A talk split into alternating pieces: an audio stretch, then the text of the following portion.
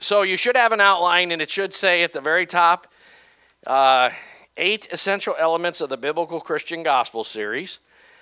Element six, receiving Jesus Christ, or, which we also call responding to Jesus Christ, or key components and exchanges. So, um, the tendency for the last 150 years has been to try to come up with gospel booklets, gospel formulas that reduce the gospel to its bare bones. But in so doing, uh, in some, in many cases, we've actually altered it. We've certainly left out some of the most important points. Um, I've never seen a four points or five points kind of presentation of the gospel that's not leaving out key ingredients. So, what we're doing is we're going to the very opposite extreme, and we're doing this like 150 part series on the eight essential elements of the biblical Christian gospel. However, I would encourage you when you're leading someone to Christ, you probably can't go through the whole series. you might, you're going to have to reduce it, but just don't reduce it as far as what. Uh, what we do today because unfortunately what we've aimed at especially since the um, the kinds of movements that say Charles Finney and others represented in, in the 80s, or the 1800s, Dwight Moody and so forth, we've kind of reduced the gospel as something you do to, to pray the sinner's prayer and punch a ticket to heaven. But the gospel is something to live every day by. And you have to reorient yourself in the gospel every day, sometimes every hour all the time, you have to remind yourself to walk in the basic foundational truths and experiences of Christ, what Paul calls in the elementary principles of Christ. So, this today's message is probably that idea of the gospel for every minute of every hour of every day is is really pertinent for today's message because today we're going to talk about how we uh, have in, in our, inside ourselves, in our churches today, in our culture, we have a war between grace based uh, philosophies of walking with Christ and the gospel and performance based. And actually, as I hope you're going to see, although you could say, well, gee, that's in this Christian tradition or that Christian tradition and uh, so forth, the real location of that battle is inside ourselves. Our sinful nature wants to assert its own righteousness before God and wants to be accepted by performance and not by grace. And we have to humble ourselves before Christ and before the gospel every day and realize, as Paul said in Romans 7, there's nothing good that dwells in me. Nothing. I'm saved totally by grace. And it's not just that I got my ticket to heaven by grace, but I must live by grace. Jesus Christ said, This is eternal life, that they might know thee. Of course, he was praying to the Father, so he might know the, the Father, and Jesus Christ, whom thou hast sent. And um, what he's what we've kind of begun to think is in our culture sometimes is that eternal life has something to do with going to heaven and something we're going to enter into later. But eternal life is the relationship that comes out of knowing God now. And heaven is just the natural trajectory of a life lived that way. So, um,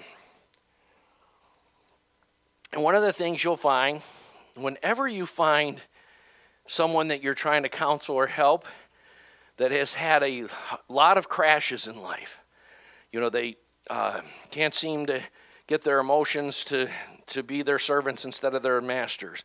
They make a lot of bad decisions. They've had a lot of broken relationships, lost jobs, uh, lost opportunities, whatever.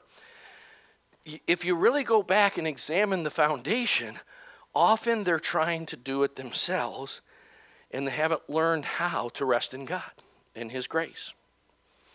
So, this message, probably of the whole series, this could be the most important message of the whole series today. And uh, it's interesting that um, I wish Amanda Wu was here today. They're actually on a trip. Uh, but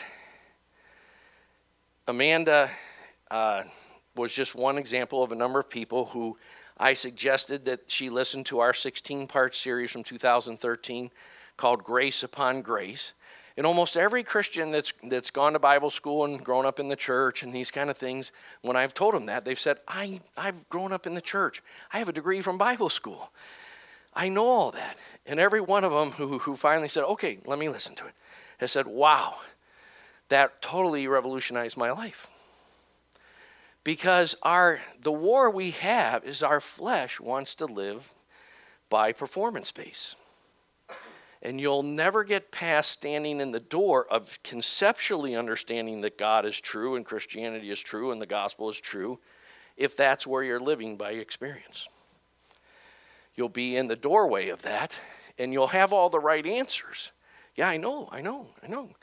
And in fact, in your head, you do have the right answers, but you won't have the right answers in your experience. So let's get into this. I, since we do have uh, a lot of people back from the summer and a few first time people, uh, I'm going to do some review today. I'm going to have to try to be very quick on that. Roman numeral one is the eight essential elements that we've talked about. And John taught me how to count in computer numbers years ago. So I have an element zero. Computer guys start counting with zero. And uh, he's John's denying it. He's like, no. what? What do you? Whatever. And that's different than computer guys? okay. All right. Well, computer started zero, and uh, we did four weeks on element zero, and that is why we need to rethink the gospel. And especially if you're leading people to Christ, you really need to understand the concept of pre evangelized versus not pre evangelized. If you're sharing with someone who has a Judeo Christian view of God in their mind and heart and head, that's a whole lot different than if you're sharing with someone who doesn't have a Judeo Christian view of God in their heart or mind or head. And that was one of the problems that, that has caused the decline of Christianity in, in America and in Western culture in general, is that a lot of our gospel presentations in the last 150 years have been designed to reach those who are pre evangelized only. And we're less and less living in a culture where the per- people you meet on the streets are pre evangelized. They don't think of God as personal, or God as eternal, or God as just, or God as, even, as one. You know, you see all kind of bumper stickers. I you know, I, I, prayed to my gods this morning, or I prayed to her this morning, or, uh, you know,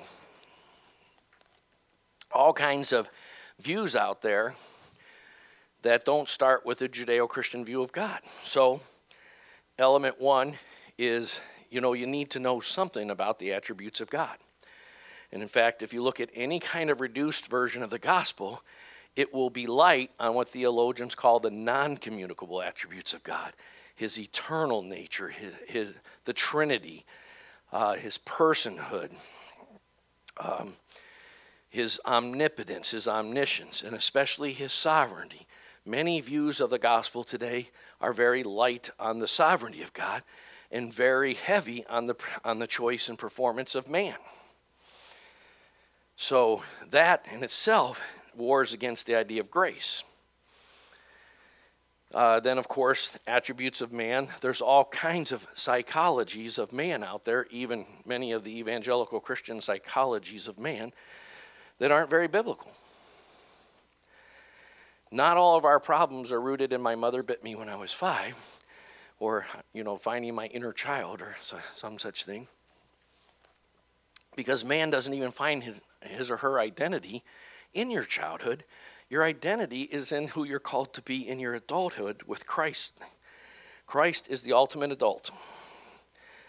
And our ultimate destiny is to be like him. Etc. So we went through the Ten Commandments, etc. Well, number four, the historical narratives of Israel. I've never seen an American gospel presentation that is heavy on that, but you can't find a gospel presentation in the New Testament that doesn't talk a lot about Israel and the church being the new Israel and Christ himself being the Israel of God. Now, that's uh, we, uh, a point that's brought out by a few commentators. There's actually a book in our um,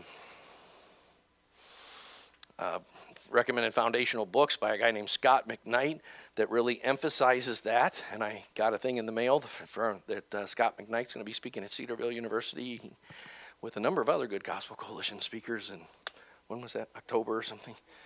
November. But that's not commonly pointed out. And on and on. Then we got into Jesus Christ and we did Christology for 28 weeks. Who is Jesus Christ? Because, as you know, uh, Anvesh and I were sharing with a, a, guy from the same state that he's from in India who was a Hindu, and uh, he was th- considering starting to read the Bible, and he's kind of like, well, what do I look for? Uh, what should I? And so we, I took him to Matthew 16, and I said, you know, ultimately, it, the the truth or falsehood of Christianity, everything falls and rises on who is Jesus Christ. Jesus asked the disciples, Who do people say that I am? And then he focuses the question more clearly by saying, Who do you say that I am? And everything in your life falls or rises on who you say Jesus is, who he is in your mind, in your heart, in your experience.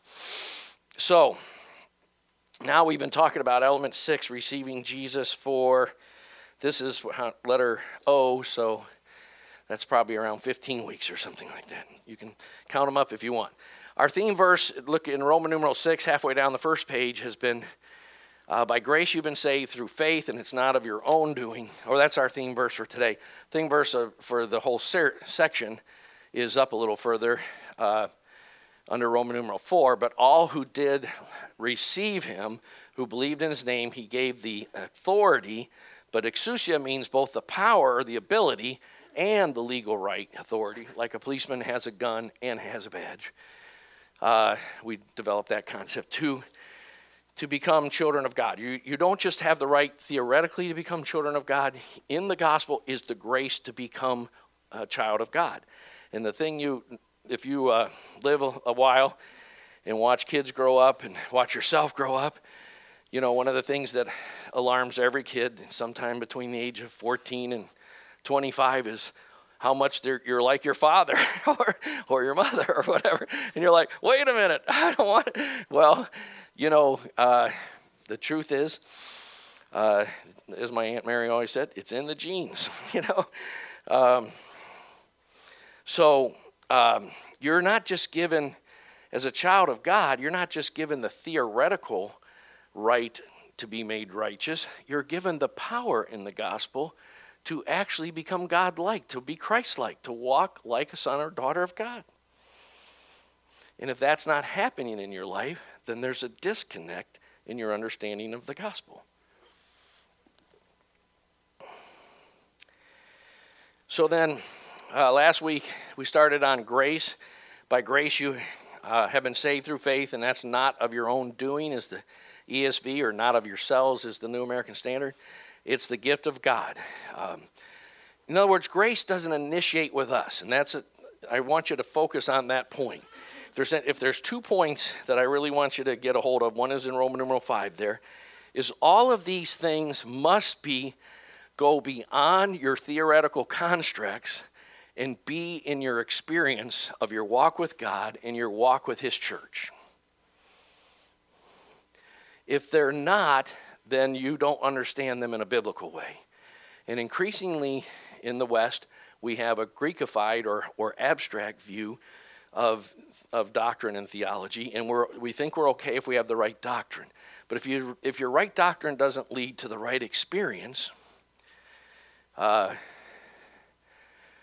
there's a problem. You know, when I got accepted in the Cedarville's Master of Ministry program, I had to write a paper on how do you intend as a to make the, your theology incarnational. Or actually, I think they worded it how do you make your orthodoxy, that is your right worship or right faith, in orthopraxy into right practice in the church? And I titled the paper Theology Must Become Incarnational. It must be incarnational. If your thought, theology doesn't translate into where, where you live, then there's some kind of disconnect that needs to be addressed. So that's a little review. I'm going to review just a little bit more down to the bottom of the page. We did a whole series on grace that I can't review, but uh, But I think the third, second, the second chapter is called Grace Plus Theologies. Because it's inevitable, everyone has uh, two ideas about grace in their mind. Like the common definition of grace is God's undeserved favor. But that's just part of grace. Real grace goes beyond God's unmerited favor in choosing you. And by faith, grace works through faith. It, it goes, real grace goes into empowering you to become who God wants you to be. So, in other words, real grace becomes incarnational, becomes worked out in sanctification and maturation and calling you into relationship with God. So, um, as that happens, it's inevitable that you're going to have an idea about like how you initially encounter grace, and you're going to have an idea about how you continue to encounter grace. And that's what I call grace plus theologies. Everybody has them. But there's five possible grace plus theologies. Only one of them is biblical. The, and I left that as number five, of course. Number one is works plus nothing equals God's favor or grace. In other words, that we made right by, by our works. All, all false religions of the world start there. If you study Islam, for instance, is, or Hinduism or Buddhism, they are very performance based, works based religions. Modern psychology, you, you kind of define yourself and perfect yourself, and, and it's yourself, yourself. You know, you, you self actualize and self this and self that. So, um, then a lot of people get a little past that and they'll, they'll have a works plus grace leads to favor. Notice the order between numbers two and three. And that's kind of a thing that, well, yeah, we're, you know, Christ died for our sins and so forth. But ultimately, it's, I got to do this, I got to do that, and I got to do the other thing to earn favor with God. And so you have kind of a mixed thing. You're kind of, you got a little grace concept in there, but you're covering all your bases. But what the problem with that is it, it avoids the scandal of the cross. See, grace is a scandal.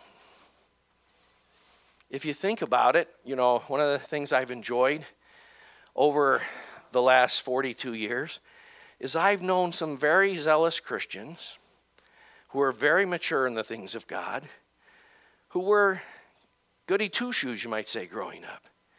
And then I've known some very good Christians who are very mature in the things of God and have deep Christ like character and wisdom that you wouldn't want to know what they were like before they came to Christ. Because, you know, God's grace can shine down on very wicked men and women. Ask me how I know. I'm an expert on sin. I, I have a master's degree in sin. Or just lacking my dissertation to have the PhD done. Just kidding. But, um, you know, sometimes when you consider if you knew the person, say two years ago or 10 years ago or something, and you consider who they are in Christian maturity and you knew who they were, it's shocking. You know, I don't want to name names. We have some people in our church that, like, when they walked in our door, it was like, oh my God. and then God started working in their life, and a few years later, it's like, oh my God, praise you. Wow, God, you're awesome. Like, how could you have gotten that guy? Or uh, some of you fit that description, but uh, as does your pastor. So, you know, the problem with any kind of works based thing is it tries to avoid the scandal of grace. Grace is a scandal. It comes on all sorts of people who don't deserve it. Third is grace plus works. This is uh, one of probably the most common one, at least among conservative or Bible believing Christians. And it's why Paul wrote some of Romans and all of Galatians. I, in fact, call it, one of the ways I call it is the Galatian crisis. It's that we start by grace. We pray a sinner's prayer, oh God, I'm a sinner, I'm, I can't save myself, I need you, and so forth and then we think that we're sanctified or matured by our own efforts. And it all gets down to where the efforts are initiated because true grace does not live without effort. But where is the effort? Where's the, the, the initiation of the effort? Where's the power to sustain the effort? And where's the completion of the effort coming from? It's not of ourselves in true grace. It's not that it's without effort. That's a misconception today. Some people think, well, because it's a free grace, I do nothing. And that leads to the fourth one grace plus licentiousness. That's a very common thing out there. In fact, you know, part of true grace is that if you have true grace in your life, you will find yourself uh, inextricably intertwined with a group of people in Christian community called the church. Because you can't walk with Christ and ignore his body. Because Christ is, is the living word who lives in the scriptures. Christ uh, is experienced because he sent the Holy Spirit to bear witness of him. And Christ lives in his church. And if you reject his church, you're rejecting Christ. And you're rejecting grace. And all of us pastors, hopefully with tears in our eyes, have to admit the church is very divided right now. And so almost any wholesome pastor of hundreds of different Christian traditions would say, you have to at least, you know, God, that's up to God to, to help us. And, and I pray for unity and I pray the church will be made one and so forth. But in the meantime, you've got to find yourself as a part of some local expression of the body of Christ. You have to. You, it's necessary. Because Christ is living for Roy and Kyle and Jennifer. and Christ is living for Jennifer and Roy and Davion that's just the way Christ comes to us. So um, when you have the grace plus licentiousness thing, like you relate to the churches for what it can do for you. Well, I like the, this style of worship or this style of but you don't relate to it like who's who can challenge me to grow, be sanctified, and become fruitful and become a useful disciple. Where can I meet the challenges to, to, to lay down my life? Because if a grain of wheat stays by itself, it, it remains alone. But if it dies, it bears much fruit. And you won't die much without brothers and sisters all around you. Believe me, you'll squirm off the hook all the time. And there's this whole idea today that's very common. They call it the unchurched church. And I'm a Christian, but because God is so good at forgiving, I can just do whatever the blank blank I want. And that's a huge movement. There are more people that have that opinion than who actually have the opinion that I that grace has, has called me to grow in God and be a part of his body and so forth. That is a big, big movement. You meet all kinds of people. I remember encountering it for the first time when I was just becoming a Christian and I was a drug addict. And uh, I was trying to share the gospel with my drug addict roommate in college, my first quarter of college. And, uh, well, let's just say he had this philosophy hey, I got Jesus in my heart. I, you know, the, this guy came and we prayed and we all held hands, and man, I felt Jesus, and I, I know I'm saved. But he slept with a different girl every night. He, you know, he uh, did all kinds of drugs every day. Jesus was never in his thoughts but he thought he had it covered because at one time I prayed once. And I, I, it seemed like we were all excited. It seemed like Jesus was there. that was KT's theology.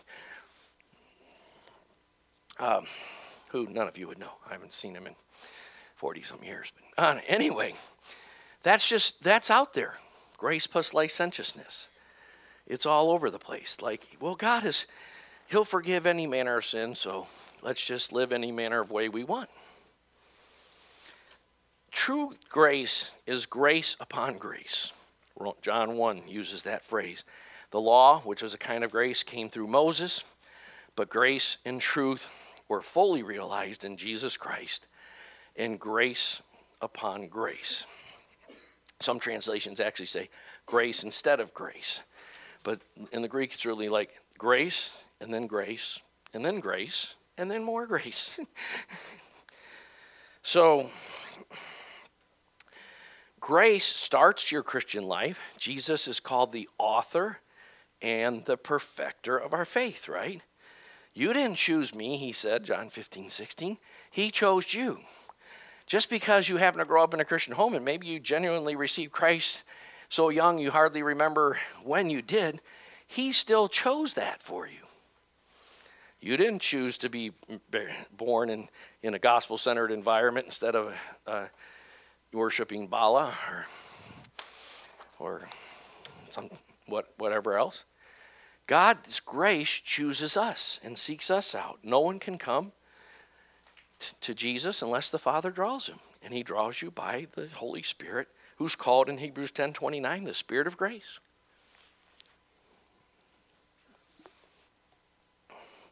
If you're truly in Christ today, it was God's idea.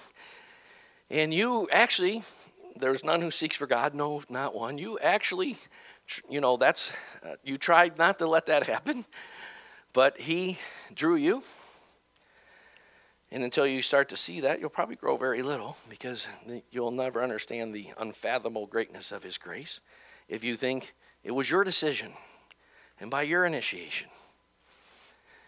Grace causes you to grow, grace causes you to continue, and grace will cause you to finish. And grace is kind of a little bit of a mystery. Uh, the turnover real quick, and then we'll come back to the top verse on the back page Philippians 2 13. 2 12 and 13. So then, my beloved, just as you have always obeyed, not as in my presence only, but now much more in my absence, work out your salvation in fear and trembling. Now, if I stop there, and that was the gospel I gave you, that would be very performance based, wouldn't it? Work out your salvation, Daniel, in fear and trembling. But you have to read the whole sentence. For it's God that's in at work in you both to will and to work for his good pleasure. See, it was God who started it, and God who's keeping it going, and God who will complete it. He upholds all things by the word of his power. Not even the atoms of the universe would, would keep from blowing themselves apart if it wasn't Jesus Christ upholding them. You know, the planets would, would not revolve around there's their various stars and so forth, except for God directs it by the word of his power and sends his angels and messengers to make his laws of physics work. Behind every law of physics are, are angelic beings making, making the laws of physics happen. Tell that to a scientist today.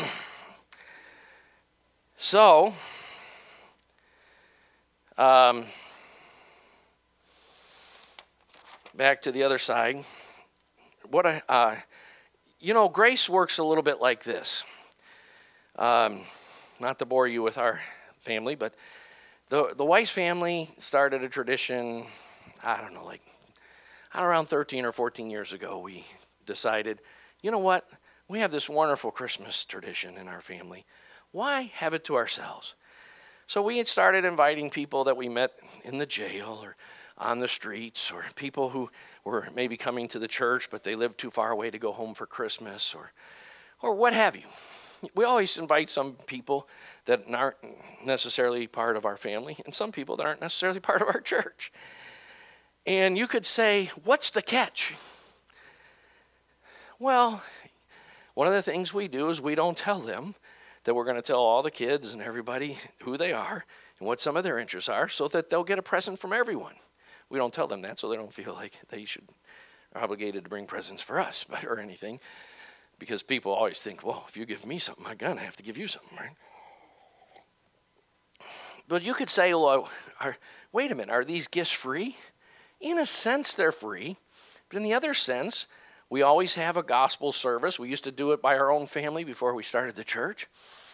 And, the, and now we just have a Christmas Eve service here. Then we have dinner usually at Jason and Carla's house because Carla's the best cook, and she has a big old family room and so forth. And uh, you know, we can we can get twenty some people around the dining room table. Um, So, um, you know, they have to eat the food. I mean, that's some terrible stuff. I mean, we're talking turkey, pork roast, you, mashed potatoes, dressing, gravies, three or four kinds of pie. It's horrible. I mean, there's a cost. Probably is a cost. You have indigestion when you're in. But, uh, you know, then, then the next cost is we all go into the living room. And we have this tradition where we pass out one present at a time and everybody opens it and everybody shows their present and we all rejoice with each other and so forth. And it goes on for a few hours because there's lots of gifts and so forth. Uh, one one christmas we actually gave up and said well let's just open the rest of these gifts tomorrow. There's too many of them uh, but so grace works like that. Like grace is free but you do have to come to his dinner and you do have to enjoy fellowship with his family. And when you get the present, it's got to be, un- you've got to get the present. And you got to unwrap it. And then, even then, once in a while, when you unwrap the present, it'll say, some assembly required. because that's the mystery of grace. Work out your salvation with fear and trembling because it's God that's doing all these things in the first place. But somehow He's going to cause you to respond to His grace in such a way that it's not your performance, nor would it even be your inclination without His grace, but He motivates you to go get more grace. That's how grace works. And so, someone who's really touched the grace of God won't have to be told, read your Bible, because they'll want more grace. It's like, you know, you guys got some pretty good turkey and dressing and mashed. Can I have seconds?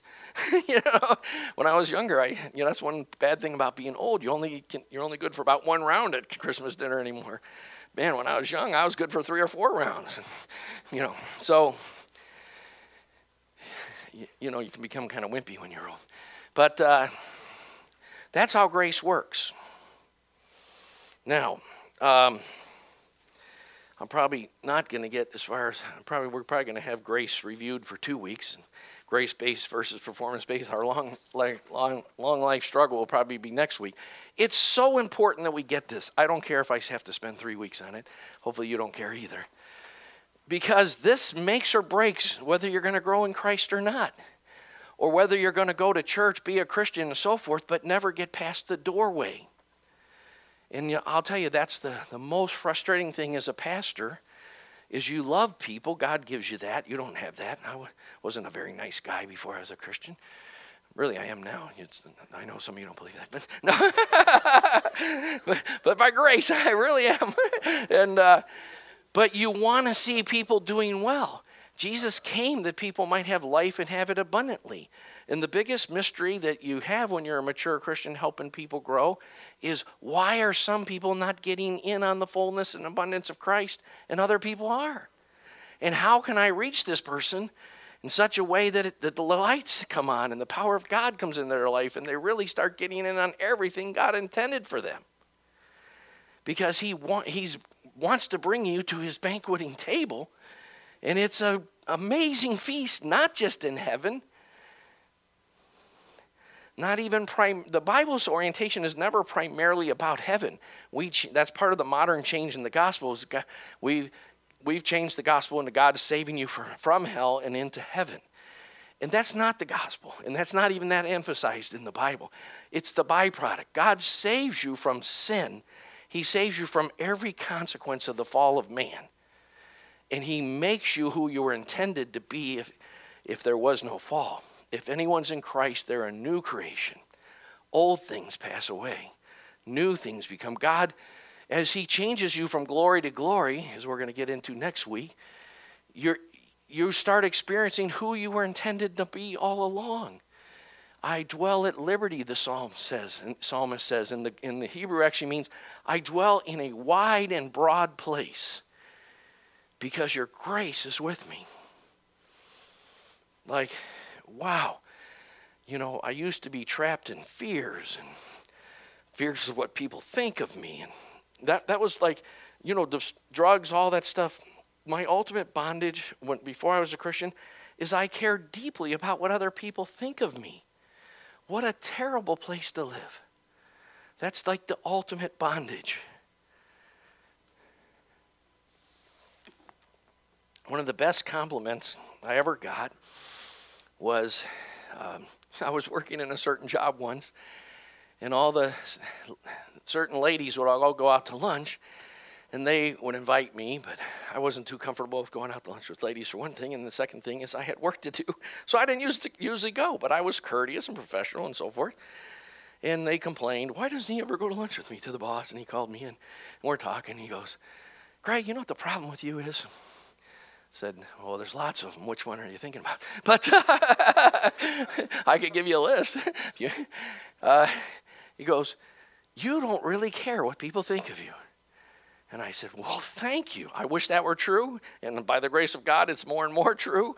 But, uh, you know, thank you very much for the compliment. I don't think he was expecting that answer. But, uh,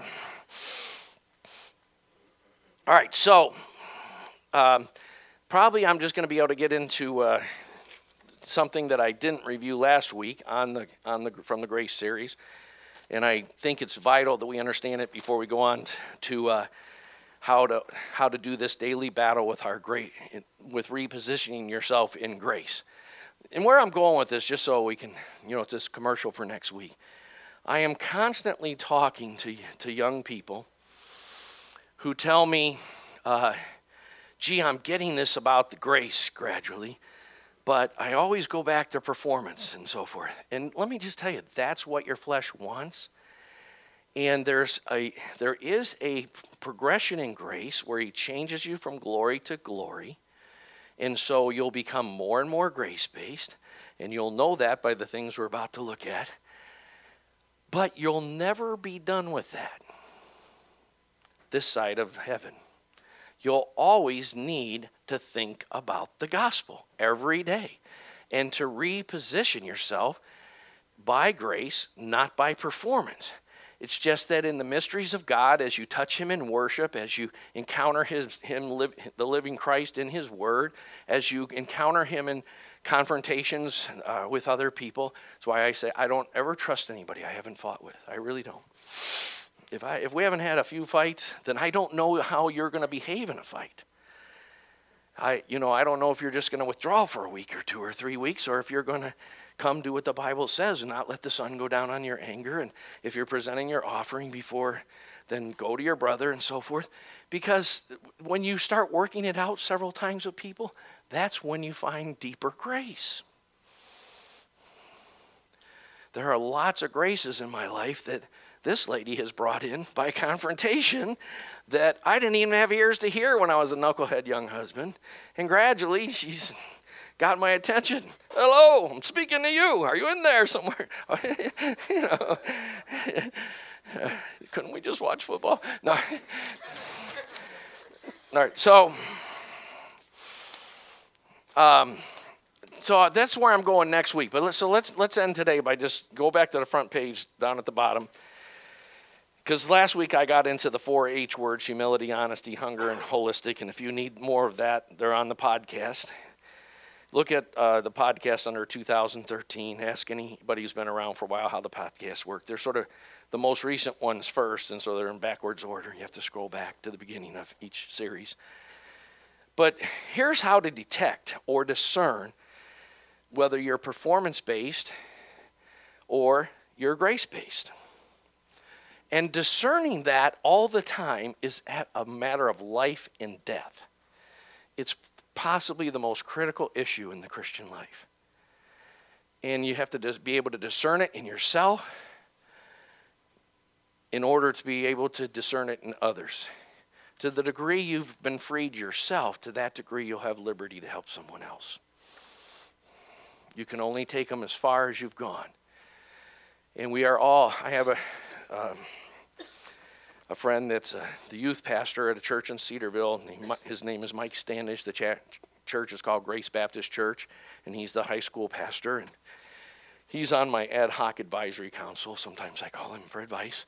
I met him through Beth and Leah, and uh, we talk oh, three or four times a year. And once a year or so, we have coffee at one of those little coffee shops in Cedarville. And and he has this saying. He goes, "We're like we're all recovering Pharisees."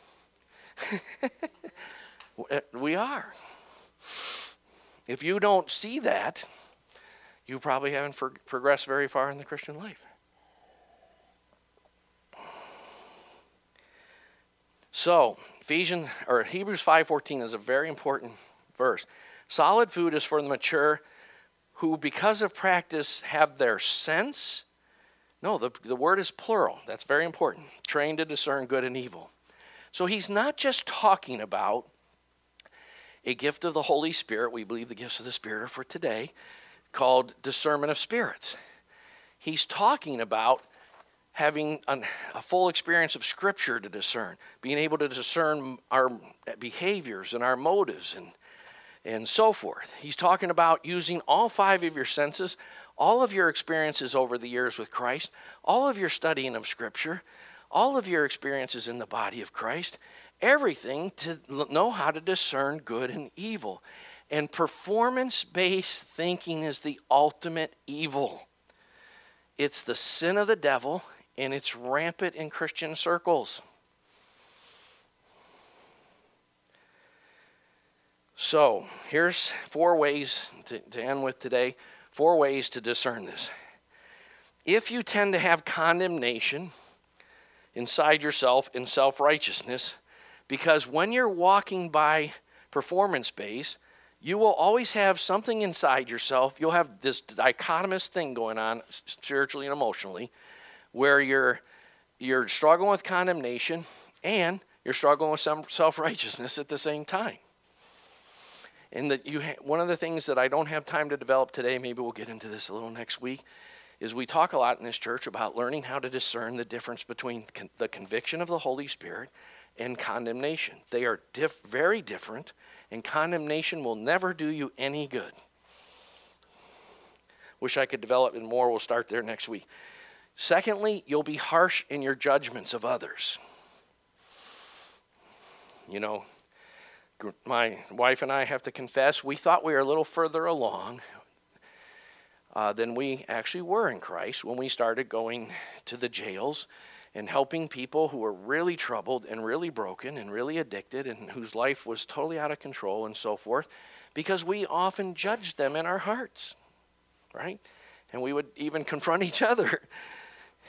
We'd be, you know, we thought, you know, uh, you know, maybe because we were educated or took a shower or something that we were better, but we weren't.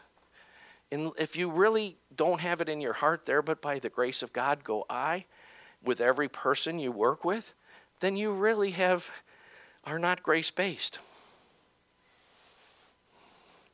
So when someone comes and confesses sins to you, if you if you find your heart going, oh, oh my God, you know, that's a new record. you know, uh, you're probably not very grace based yet.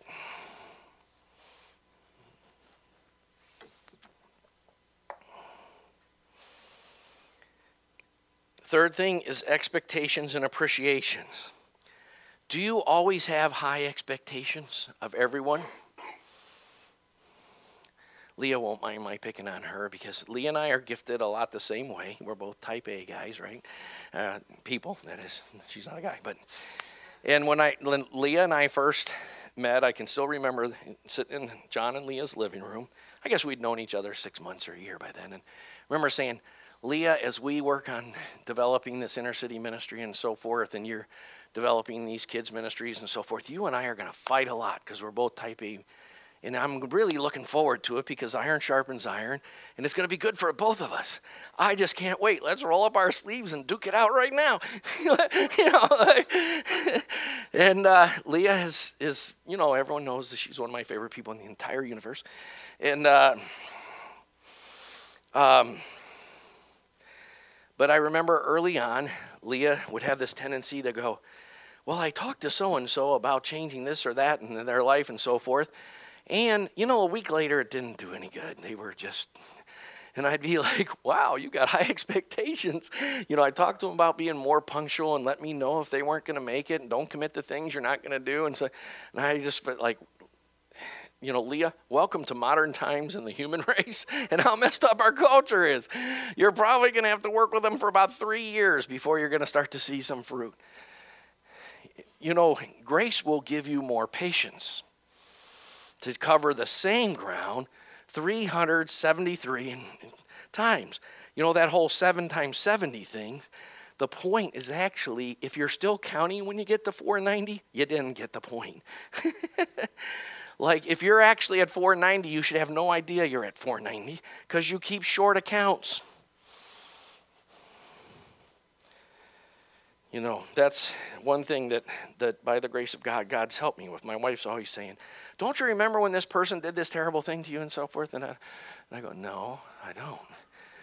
Because, uh, you know, like, I, will probably I'll not only forget that I forgot about Edwin's Edwin's surprise party, I forgot about it in one week, and I'll probably forget about it by next Sunday that I messed it up because I forgot about it. You know, keep short accounts. And lastly, if you have, don't have grace deep in your heart, you'll be a people pleaser. Galatians 6 it's interesting, the whole Galatian problem, the very first thing Paul addresses after he talks about distorting the gospel and another gospel, if I was still trying to please man, I cannot be a bondservant of Jesus Christ. It's the, just like the law of gravity. It's an immutable spiritual law. If you have it in your heart to please men, you cannot serve Jesus Christ.